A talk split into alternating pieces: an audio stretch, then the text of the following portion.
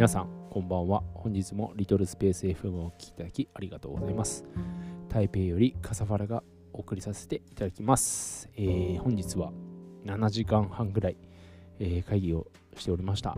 まあ、2つに分かれて2回会議したっていう感じなんですが、最初の会議は、えー5時間ちょいやってて、うん、ほとんどはね、なんかお話、人生相談みたいなあ感じの会議だったんですが、えー後半の、まあ、夜の方は、ちゃんとね、会議っぽい会議でした。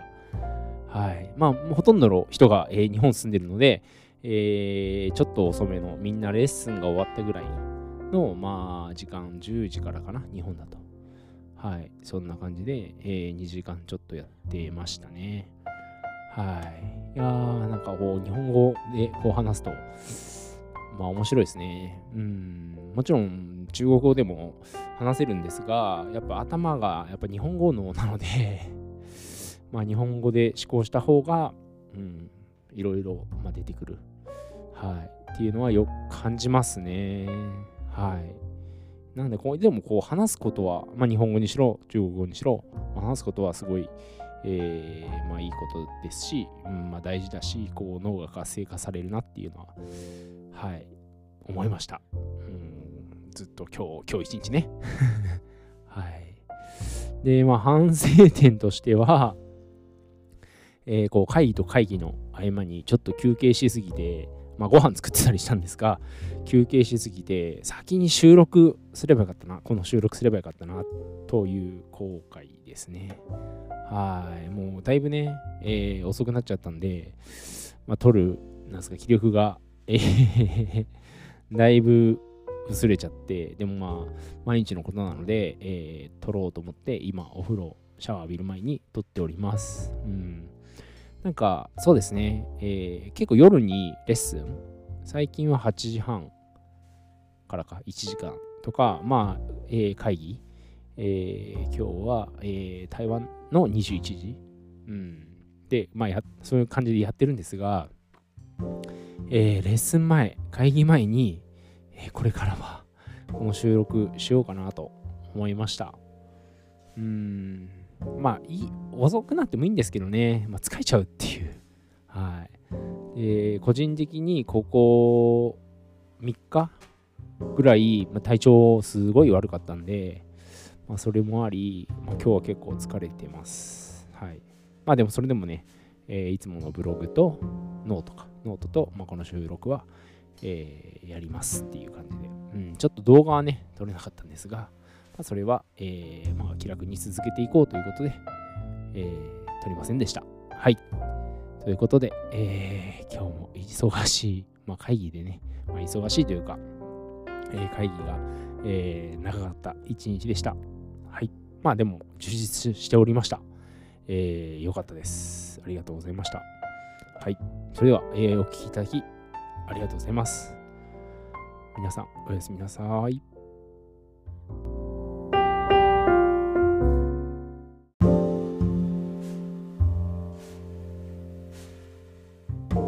皆さん、こんばんは。本日もリトルスペース FM をお聞きいただきありがとうございます。台北よりカサファラがお送りさせていただきます。はい。えーとですね、今日はですね、いやー、本当うん、まあ、一番今まででコロナが近くに来たっていう、えー体験でございます。はい、僕の今住んでる地域の、まあ、本当ね、すぐ近くの道路渡った向こう側の、えー幼稚園で、えークラスターが発生してしまったらしい。7人って言ったかな？園児7人、はい、が、えーしかもデルタ株に、えーかかってしまったそうです。はい。で、それでですね、えーまだ終わりじゃないですよ。うん、で、えーのその感染源が、えー園児のお父さんらしくて、これもなんか外国人らしいんですけど、えーお父さんで、で、まあそのお父さん、まあその家族も近くに住んでいるんですよね。この近くに。えー多分見える勢いの場所に住んでます。はい。で、えーその、まあ住んでるマンションがこう2つ建物が2つあるらしくて、えー、その家族が住んでる棟っていうんですか？は、えー、500人約500人ですか？500人はもう、えー、隔離らしいです。はい。そこにはもう、えー、住んでいないというか住めない。別のとこに行って隔離？まあ2週間なのかな？うん、ちょっと分かりませんが、えー、隔離施設に、はい、全員行ったそうです。それで、えー、もう一つの建物もう、まあ、やっぱり500人ぐらい、えー、いるようで、その人たちは、えー、自宅隔離。はい。まあ、外に、まあ、出られないのかな？うん。という、えー、本当にね、すぐ、すぐそばです。はい。まあ、歩ったら5分ぐらいかな。っていう、まあ、どっちもね、保育園もマンションも幼稚園か。幼稚園もマンションも、えー、そんな距離に、はい、しかもデルタ株なので、えー、嫌ですよね。うん。いや、こんなね、多分ここまでね、近くに、まあ、コロナの感染、まあ、気づかないところはあったかもしれませんが、そのまあ、クラスターでここまで近くの、え、感染者は初めてですね。日本でも台湾でも初めてです。いやー、うん、びっくりですね。こんな近くに。で、えー、まあ、新牧師っていうところに僕が住んでるんですが、えー、明日から新牧師はまた、えー、店内飲食禁止ということでございます。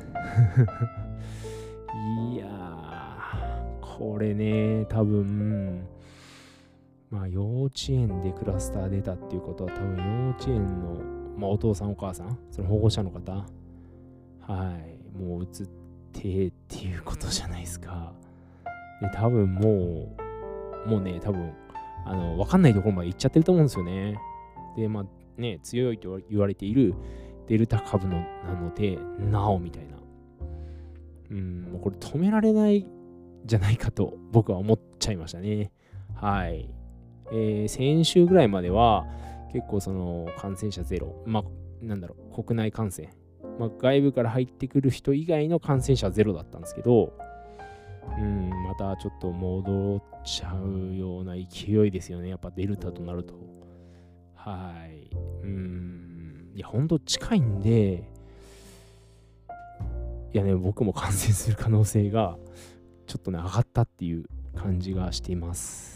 はい、まだワクチン打ってないですし、ま、基本的に外は出ないんですが、やっぱりその出るので、はい、ゼロではないということは、そのゼロではないところの可能性で感染する。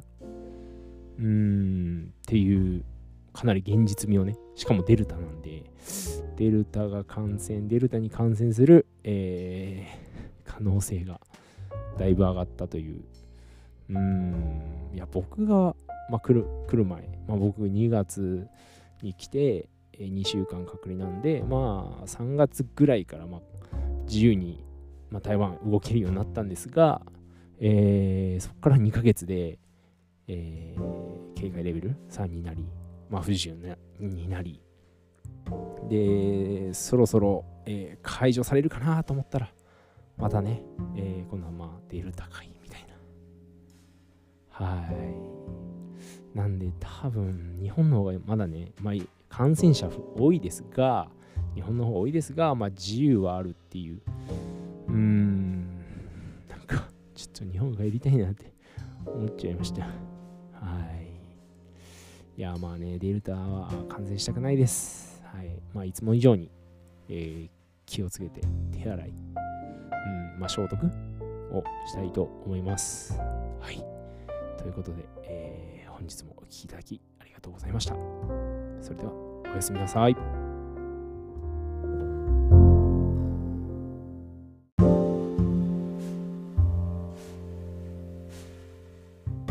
皆さん、こんばんは。本日もリトルスペース FM をお聴きいただきありがとうございます。台北よりカサファラがお送りさせていただきます。えっ、ー、とですね、今日は僕、うんちょっと年が離れたいとこがいるんですけど、えー、就職が決まった後、えー、おばさんからいとこの母親から まあ連絡がうちの母親に会ったと。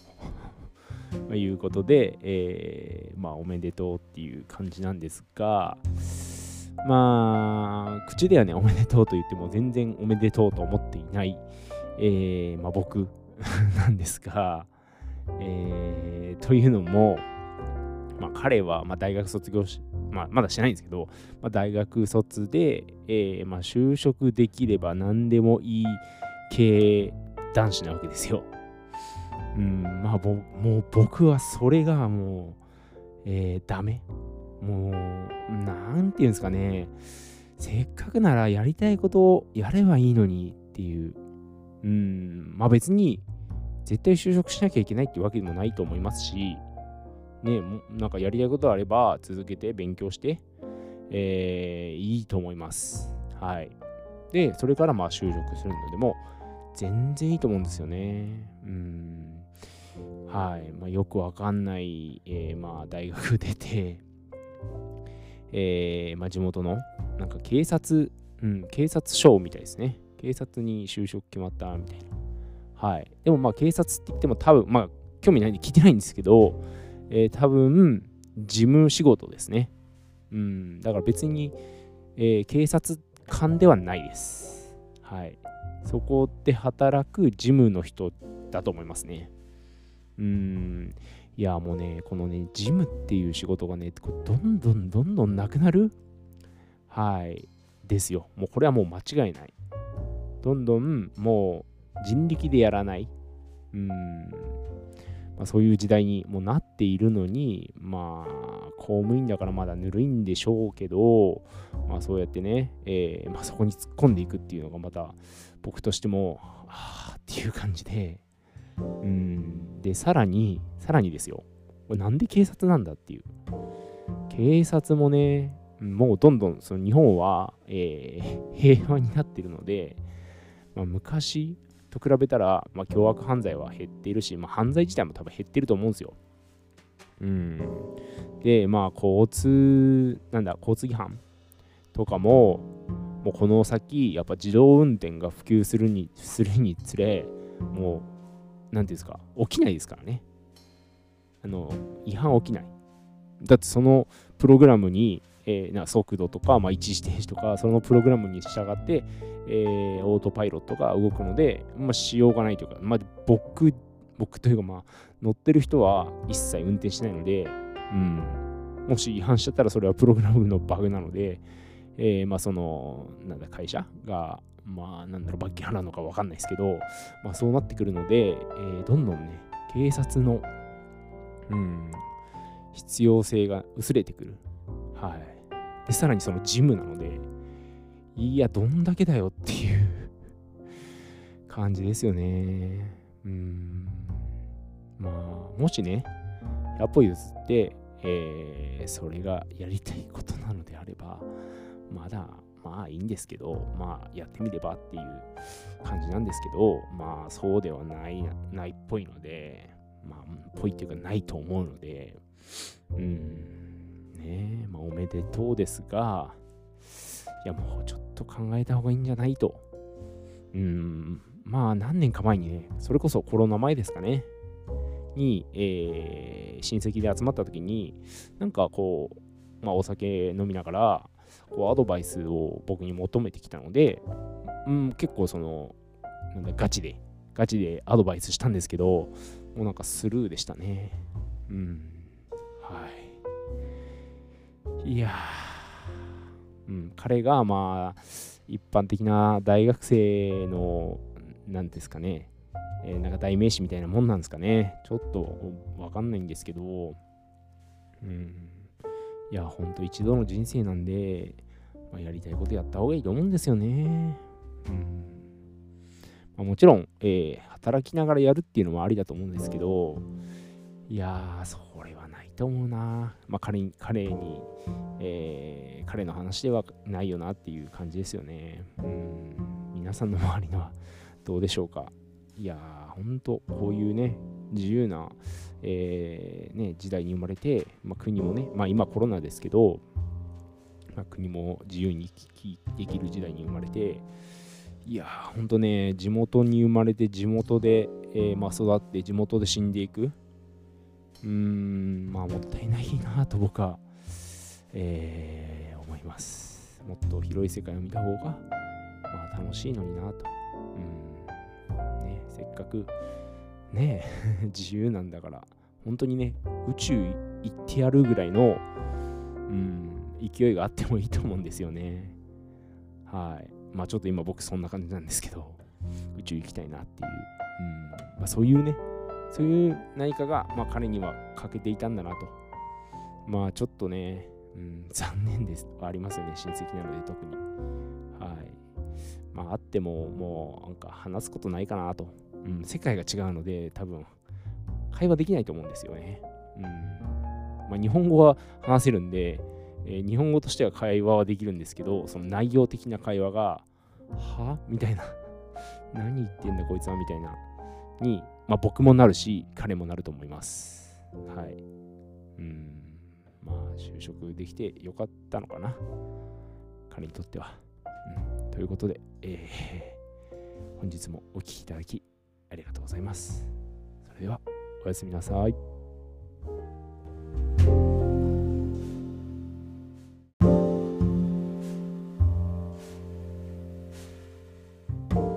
皆さんこんばんは。本日もリトルスペース FM をお聴きいただきありがとうございます。台北よりガサファラがお送りさせていただきます。はい、えー、今日は金曜日なんですが明日。はい。土曜日になんか台風が、えー、来るという、えー、ニュースが、うん、またね台風です。はい。前回のはまあ言ってたほどそんなね強い、えー、暴風じゃなかったんですがまあ、今回、もうちょっと強くなるんじゃないか、まあ、強いんじゃないかと、はい、言われております。はい。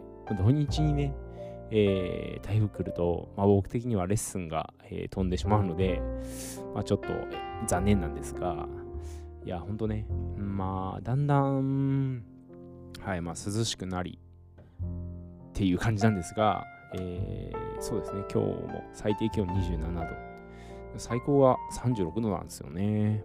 うん。で、えー、今日はね、今日は暑いですね。なんか蒸してるっていうのかな。はい。ま、台風前でなんか、こう湿度が高いのかもしれません。うん。で、あれですね、えー、この部屋。この部屋なんか暑いんだよな、まだ。はい。寝室が一番涼しくて、なぜかねで、次リビング。ここはなんか暑い、なんかサウナ、サウナみたい。うん。なん、なんでだろうな。別に、なんだろう、その、スチーム缶とか別に通ってないと思うんで、暑い理由がわかんないんですよね。うん。で、しかも、エアコン、まあ、入れるとすごい効くんですよ。今日30、昼間32度で、エアコンちょっと入れて、えー、そしたらすぐ27度まで下がって、あ、すぐ、すぐ効くじゃんと思って。うん。で、また切ると暑いんですけど、で、まあ今、えー、エアコンつけてないで、はい、収録しております。扇風機だけね、まあ暑くてね、うん。いやー、新牧師は、えー、天然色今禁止なんで、また、えー、振り出しに戻っちゃった感じですね。とは言っても、あのー、まあ、1週間だけみたいですね、とりあえずは。はい。で、感染者数も、なんか、まあ、デルタ、デルタ言ってましたけど、そこまで増えてないっぽいです、今のところは。うーん、まあ、それは良かったかなって感じですが、まだね、まだでも安心できないですよね、やっぱ。いつドドドドドッと増えるか。そうですね、今日は2人だったみたいですね。はい。いやー、方も、なんだ、えー、東京は、えー、緊急事態宣言 緊急事態宣言っていう名前変えた方がいいんじゃないかって感じですけど、まあ、それも延長になったようですね。今月いっぱい？うん。まあね、これで これであの、感染者減ってるならいいんですけど、どうなんですかね。うん。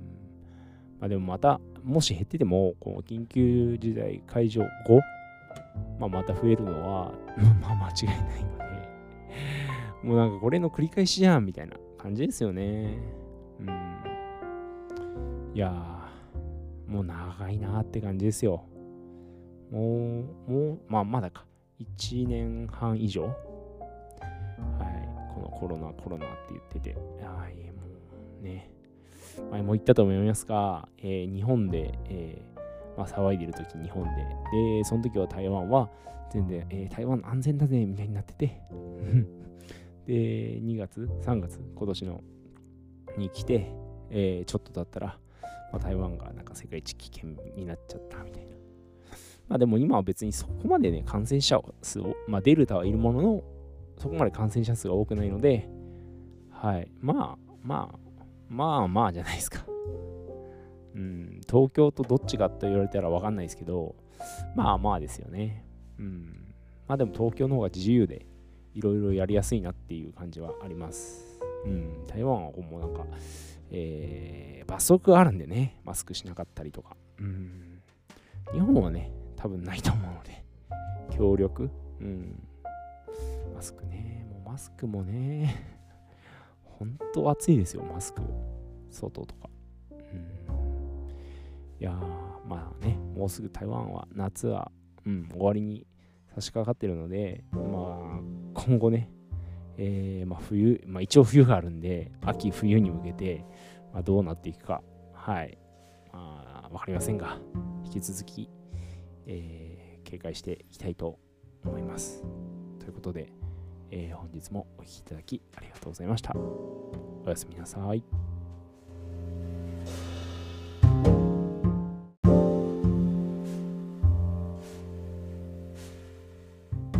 皆さんこんばんは。本日もリトルスペース FM をお聴きいただきありがとうございます。台北より笠原がお送りさせていただきます。えー、本日は久しぶりに、えー、外食、しかも鍋を食べてきました。はい。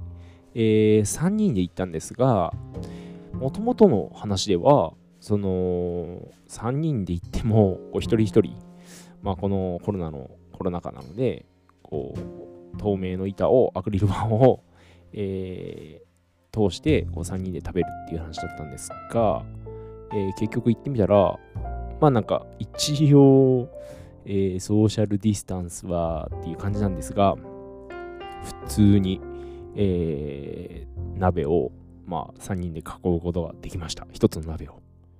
はい、これな。それこそ3ヶ月 ?4 ヶ月ぶりぐらい？ですね。うん。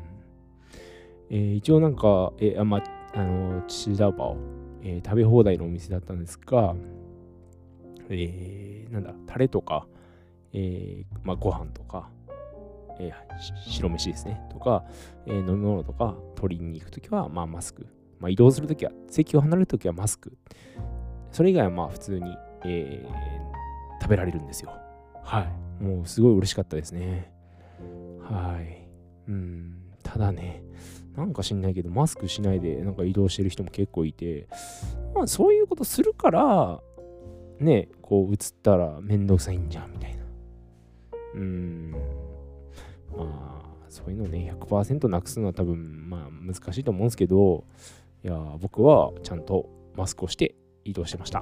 うん。まあ別にそれぐらいね、大したことじゃないんで、うん。はい。で、まあ、鍋ですが、えー、まあ安くはない。880だから、いくだろう、900として3600円ぐらい。で、2時間、えー、食べ放題。はい。肉はね、結構良かったですね。はい。で、その、マーラーゴ、辛いやつと普通の昆布の、えー、スープ。2種類、えー、使えるやつで、あの、こう、半分に割れてる鍋で、えー、食べました。うん、本当良かったですね。はい。まあ、味は多分美味しかったんですが、それ以上に、こう、普通に、普通にね、えー、まあ、昔は、えー、何でもなかったような、えー、鍋を囲んで、友達の鍋を囲んで、こう、食べるという、うん、ことが、こう久しぶりにできて、いや、ほんとね、ほんと嬉しかったですね。はい。いやー、もう勘弁してほしいっていう感じだったんですが、うん、まあ、台北市ですね。えー、新牧師は今、えー、またね、デルタが出たということで、えー、規制かかっちゃったので、店内飲食はなしです。はい。うん、よかったな。うん、久しぶりにすごい、やっぱこう人間はそうやって生きていく生き物なんだなと思う。うん、だから、あんまね、規制して規制してってなると、こう人間的な、なんていうんですか、生活ができないと、ほんとこうストレスが溜まって、ね、頭おかしいやつとか、えー、まあ自殺しちゃう人とか、本当にね、出てくるんで、まあ規制も必要ですが、そのコロナ広がっちゃったら大変なので、いや、規制しないのも必要なんだなと。うん、だからこのバランスって本当難しいんだなと、つくづく思いました。うん、いやでもね、こう、普通に鍋を囲んで、えー、食べる。鍋は美味しかったですね。はい。これからも、うん、こう、こういう生活がしたいです。はい。早く取り戻したいです。普通の生活を。うん。ということで、えー、本日はいい食事ができた、えー、一日でした。はい。それでは、お聴きいただきありがとうございました。おやすみなさい。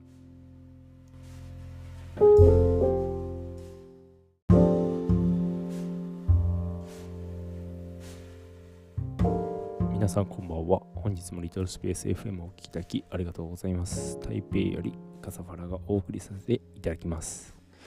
はい、今日は台風の一日でしたね。うん、朝、えー、何時だろうあれ、5時くらいから、えー、暴風が、えー、始まって、で、まあ、昼ぐらいまでずっと、まあ、雨、大雨降ってて、で、ちょっとやんやんで、うん、ちょっと収まって、で、また降って、で、今、多分もう、えー、通り過ぎたっていう感じですね。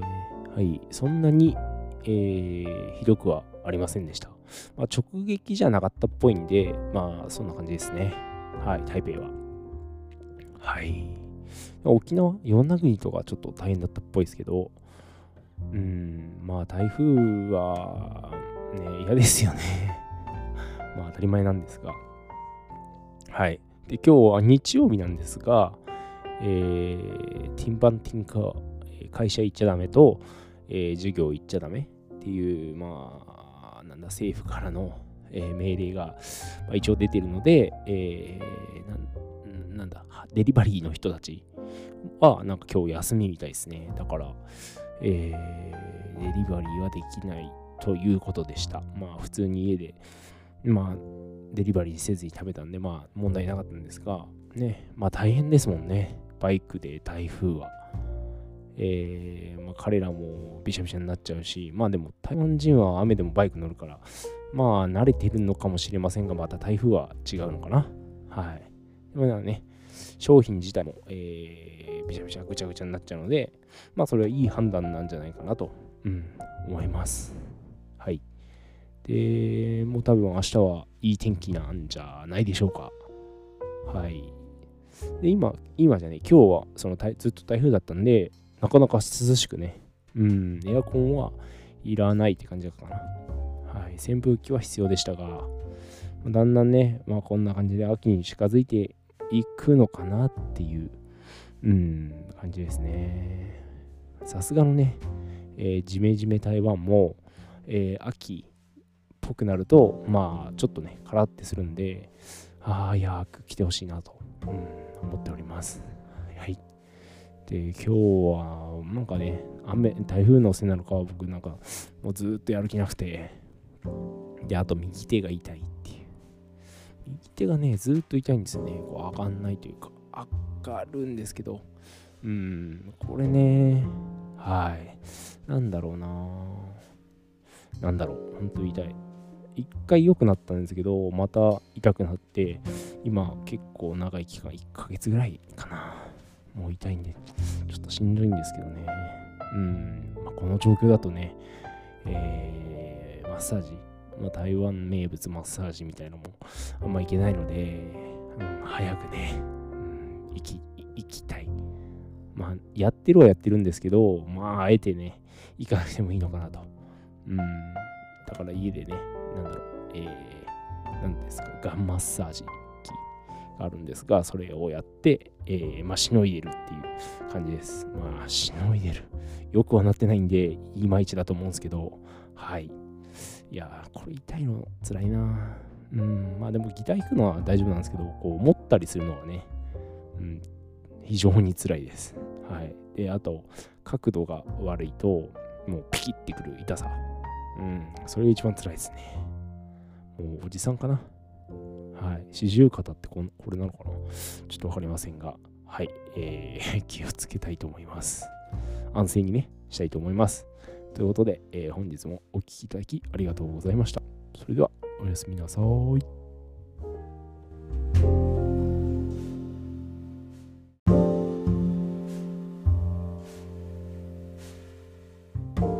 皆さんこんばんは本日もリトルスペース FM をお聴きいただきありがとうございます台北よりカサファラが本日もお送りさせていただきます。はい、えー、実はこんばんはじゃなくて今こんにちはの時間でございます。はい、えー、本日もですね、えー、先月かな？先月と同じように、えー、ホテルに1泊します。はい。今回は、えー、全然もう近くて隣の駅なんですけど、えー、まあ隣の駅えー、結構栄えてるとこで、えー、まあいろんな、まあ、ホテルあんのかな？高級ホテル？はい。で、まあ、今回もまあ、まあまあいいホテルに泊まるっていう感じでございます。はい。いやー、なんだろうな。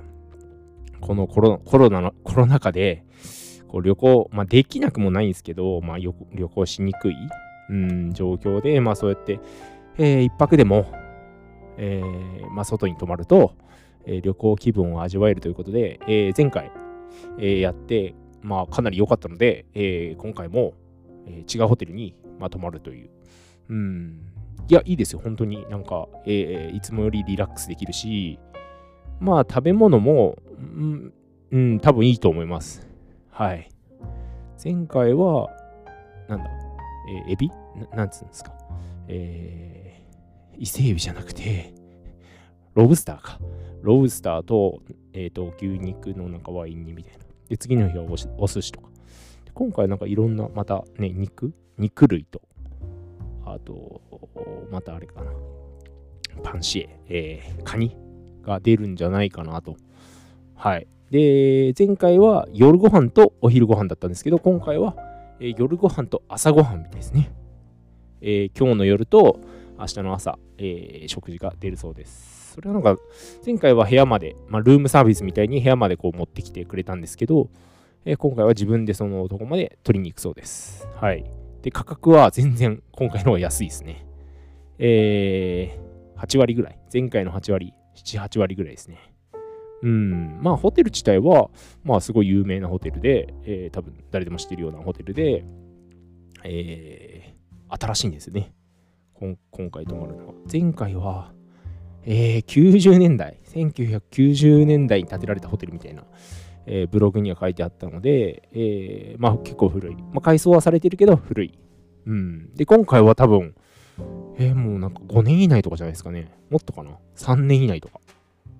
はい。そういう、え、レベルの、えー、新しいホテルなので、もしかしたらもっとかもしれない。もっと新しいかもしれない。はい。ちょっとそれは聞いてき、あの、フロントで聞いてみようと思います。うん、まあ、新しいんですよね。えー、まあ、ちょっと水着ないので、プール泳げないと思うんですけど、もうなんか水着買おうから、前回もなんかプール行けたっぽいんですよね。うん。プール行けるとね、なんか、さらにね、こう、リゾートっぽいというか ね、しかも外なんで、えー、かなり、えー、現実と、えー、離れられる感があるので、それも大事かなと、うん、前回も思ってはいたんですけど、えー、水着は今回は別に準備せず、まあ、まあね、次回かな。はい。まあ日本か北京に水着あるんですよね、きっと。前使ってたのが。うん。競泳、競泳用までいかないけど、まあその、なんだ、ビーチで使うようなやつじゃなく、まあ両方あるかな。両方ある気がすんな。うん。ま、そんな感じで、まあ、水着あるんで、まあ、送ってもらうのもありかなとか思って、全然何もしてないっていう今なんですけど、はい。いやー、楽しみです。これから、えー、2時半ぐらいに家出ればいいかな。うん。あと30分後ぐらいに家出て、えーまあ、チェックインして、3時にチェックインしてたか、3時にチェックインして、えー、ゆっくりしたいと思います。はい。実は、まあ、夜レッスンあるんですが、まあ、ネットでできるんで、そこは、えー、ご愛嬌ということで。はい。えー、ということで、明日ね、どんな感じだったかお話しさせていただきたいと思います。それでは、さようなら。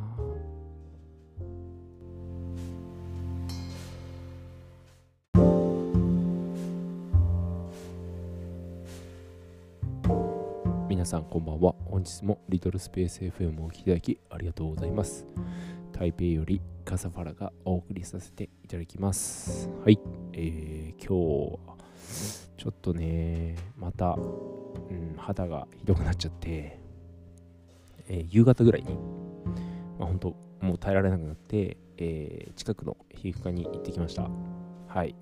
えー、そうですね、4時ぐらい、4時過ぎとかだったんで、まだあの会社ね、えー、終わってから来るっていうそのピークの時間は避けられたのかなと、うん、思います。なので全然、まあ、人いなかったですね。待たなかったし。はい。えー、日本でね、皮膚科行ってた頃は、えー、土日に行ってたのかな。なので、結構ね、待たされた、えー、記憶がありますね。診察で待って、薬で待ってみたいな。はい。まあ、それに比べ、まあ、近くですし、えー、まあ、時間ね、関係なく行けるので、今、いいかなと思いますが、えー、残念ながらまだ保険証が来てないので、自腹、えー、なんですか、実費で、えー、払ってます。はい。えー、実費でも、まあ、650元とかなので、2800円ぐらい。まあ、3000円いかないぐらいっていう感じですね。うん、まあ安くはないけど、まあ日本の、なんですか、3割負担ぐらい、うん、まあちょっと高いかなっていう、それよりちょっと高いかなっていう感じであるので、まあ辛いよりは、行っとこうということで、えー、今日は行きました。はい。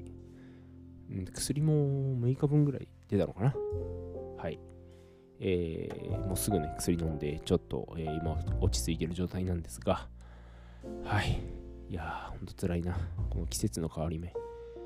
えー、先週もね、結構辛かったんですが、なんとか、なんとか乗り切ったんですが、また、えー、1週間後、うん、の今日、来ちゃいましたね。はい、この、いや、もうどう、うん、ほんとどうしようもできないのかなっていう。日本ではね、ここまでひどくないんですけど、いや、ここ来たら本当に季節の変わり目きついなっていう。うん、はい。で、ちなみに、えー、保険証をもし持ってたら、えー、100元のみです。薬も全部含め。100元ってどれぐらいかというと、まあ、400円ぐらい。400円ですね。はい、相当安くなります。だから6分の、6.5分の1っていうんですか？いや、安いみたいな。うん。だからね、まあ、元から安いから、えーなんだ、実費でも、まあ、そんな安くない、あ、高くない。で、保険聞いたらさらに安いみたいな。うん。で、なんか日本みたいに何割負担とかないっぽいですよね。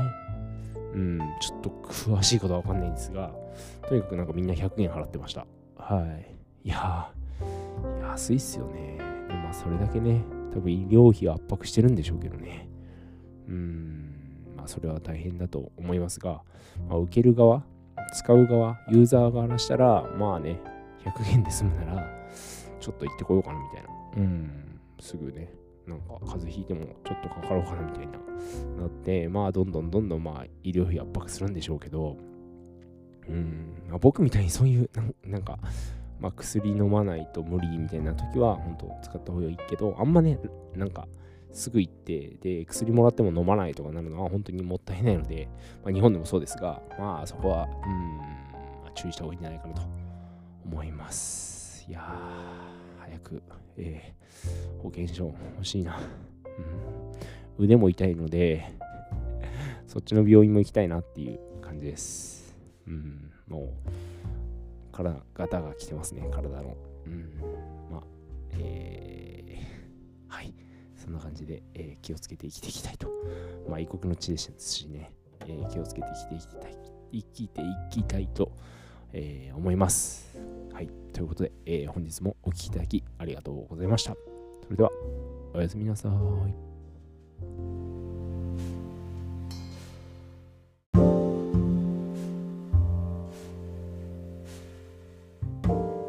皆さんこんばんは。本日もリトルスペース FM を聞いただきありがとうございます。台北よりカサファラがお送りさせていただきます。はい、えー、先日、えー、ホテル泊まる前に、まあ、昼間ですね、えー、お昼ぐらいにこう収録して、えー、まあ、行ったら、なんか結構楽だなと。なんか夜ね、いろいろ、なんだろう、ご飯食べて、なんならレッスンあってみたいな、やる合間に、えー、こう収録するよりも、えー、こう昼間にね、こうゆったり、えー、収録した方が楽だなって感じちゃって、えー、実は今も、えーまあ、夕方ですが、えー、夕方に収録してます。はい、夜、まあ夜でもいいんですけどね、なんか、えー、ちょっとここ、えー、数回は昼間収録してみたいと思います。はい。えー、昨日の夜、夜中ですね、えー、Apple の発表会ありました。Apple 13ですか？うーん、どうでしどうでしょうか、皆さん。まあ、12とね、あんま変わんねえんじゃないか、みたいな。っていう、まあ僕、全然見てないんですけど、あの、昨日はちょっと体調悪くて死んでました。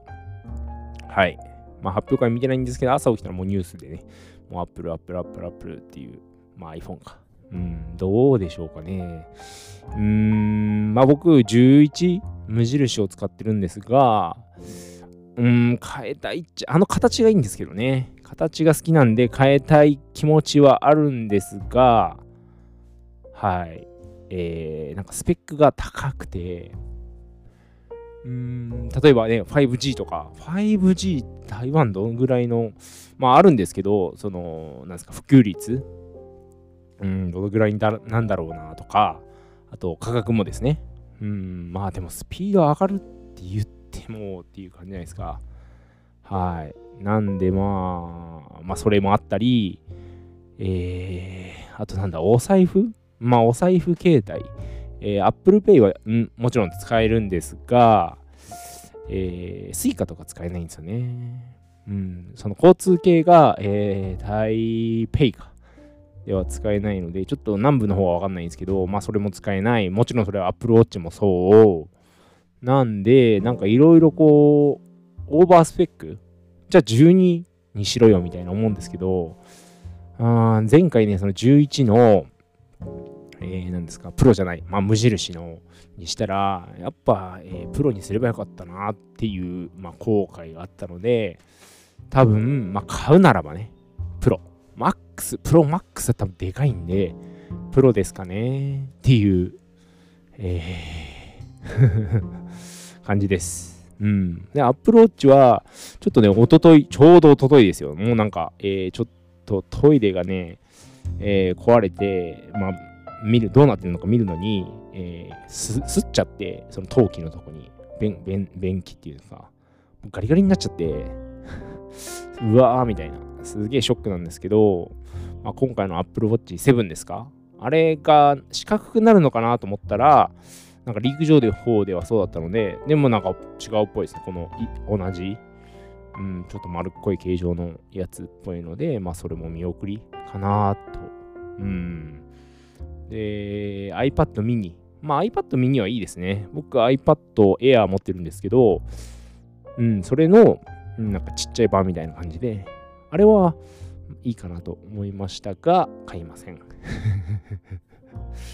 じゃあお前何買うんだよってなるじゃないですか。なんかそんな話してんの。えー、僕は、えー、MacBook Pro を買います。はい。なんか昨日は発表がなかったっぽいので、えー、ちょっと、あれ？みたいな。まあでもないっていう、もともとのリーク情報だったんで、まあそれはいいんですけど、まあ、早くね、発表されて、早く買いたいです。うん。この MacBook Pro、まあ、まだ使えるとは思うんですけどね。その動画をやるともう、もう、なんだろう、もう時間かかりすぎちゃって。はい。えー、なんでも8年前の、うん、モデルなので、8年前ってすごいよな。はい。まあ、お疲れ様です。MacBook Pro。まあ、この収録してるの MacBook Pro なんですけど、だからまあ今回は MacBook Pro のまあ発表を待って、えー、まあ良さそうならば、うん、買おうかなと。全然ね、全然違う。なんかリーク情報と全然違う、なんかしょぼいのが出てきちゃったら、それは、えー、買買わないかもしれません。うん。まあ一応出てきてからどんなんか見てからポチろうと、はい、思います。まあ、ん ?iPhone13 Pro は？12万、13万ぐらい？はい。まあ、それよりは高いですが、まあ、パソコンでね、何年も使うと思えば全然安いんで、まあ、フルスペック買ってもいいかなぐらいの、はい、気持ちではいます。はい。えー、なんだ、M1、M1Mac ですね。うん。M1X っていうのが次はわかんないですけど、うん、まあ、その辺もね、えー、ちょっと楽しみでございます。はい。ということで、えー、本日もお聴きいただきありがとうございました。それでは、おやすみなさい。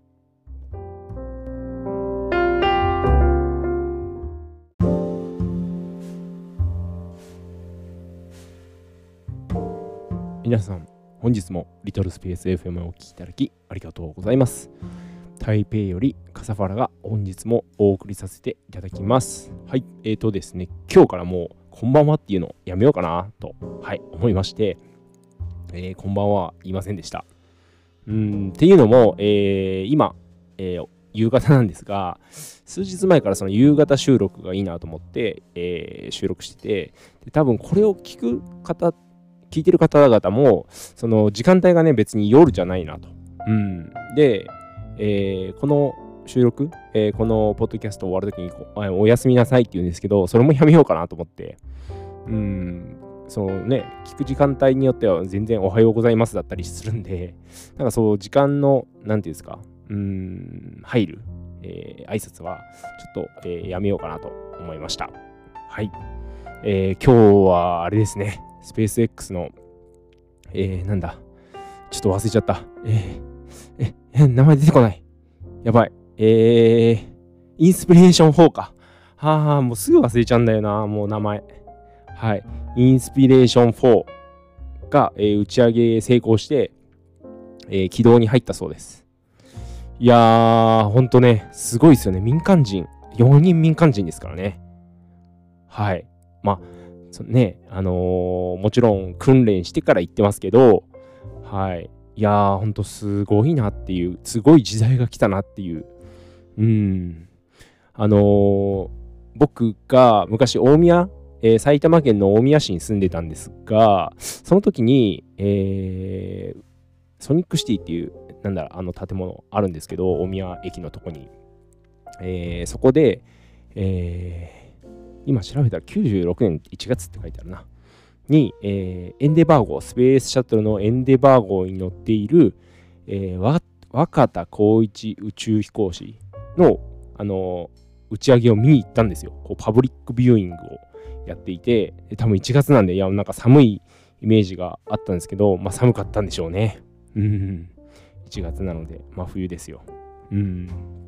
で、えー、打ち上げこう無事ね成功したっていう、えー、映像を、えー、見た、え記憶があって、うん、で今その ウィキペディアで若田光一さんを調べたらあの大宮の方なんですね、うん、全然知らなかった。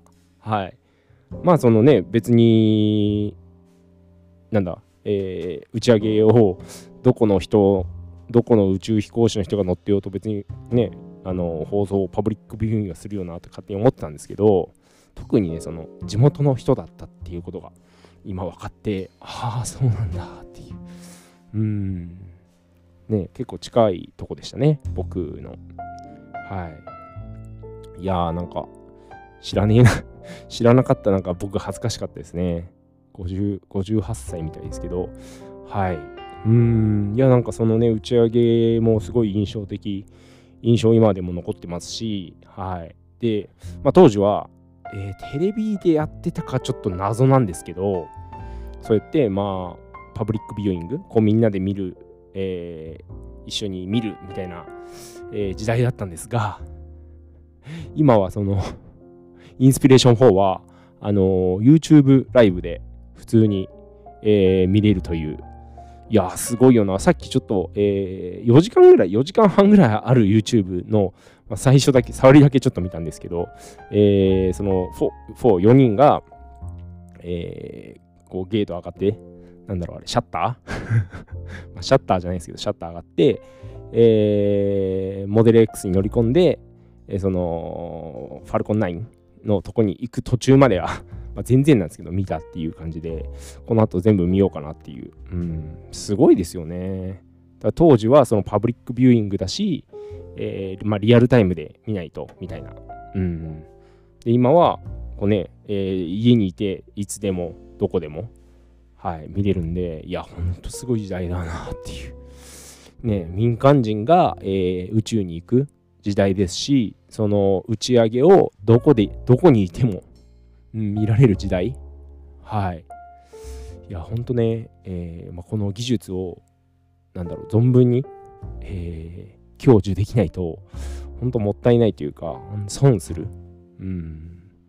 って思いましたね。なんで僕は積極的にいろいろね、いやだっていやほんとすごいっすよ その1996年の、まあ、僕はエンデバー号の打ち上げを見たんですけどなんだそれから25年ですか25年ですこれですからね今のいやーほんとすごいなんかもう鳥肌立つ凄さですはい、えー、ぜひあのえー、インスピレーション4の、えー、打ち上げ見てみてくださいこの放送を聞いていただいている方、まあ、4時間以上あるんで、まあ、全部見なくてもいいと思うんですけど、いや、ほんとすごいですよ。感動する。